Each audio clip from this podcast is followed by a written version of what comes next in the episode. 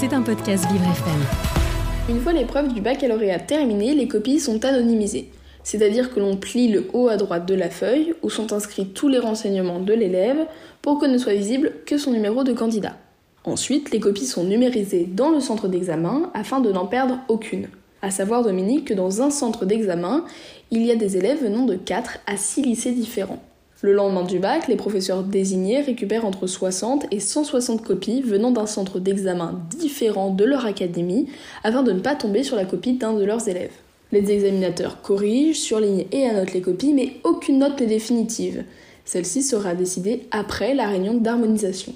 Lors de cette commission, les différents examinateurs partagent leur moyenne de notes et vérifient que celle-ci est juste. Par exemple, si l'une des notes est jugée trop sévère, on peut demander au professeur de rajouter quelques points. A l'inverse, si l'une des notes est considérée comme trop élevée par rapport à la moyenne, celle-ci sera baissée.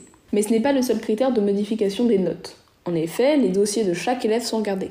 S'il a un bon dossier, et par exemple 15 de moyenne en philo, mais que le jour du bac sa note est de 8 ou de 10, on peut remonter la notation afin qu'il ait le bac ou tout simplement une mention. Ce n'est qu'une fois que tout cela est fait que la note devient définitive.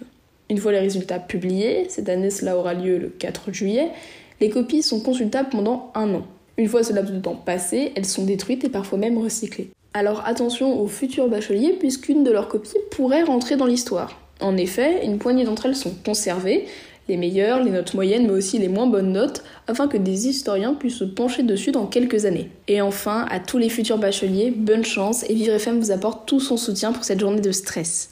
Et on n'oublie pas, une fois que l'épreuve est terminée, profitez du soleil et de vos amis pour vous vider la tête.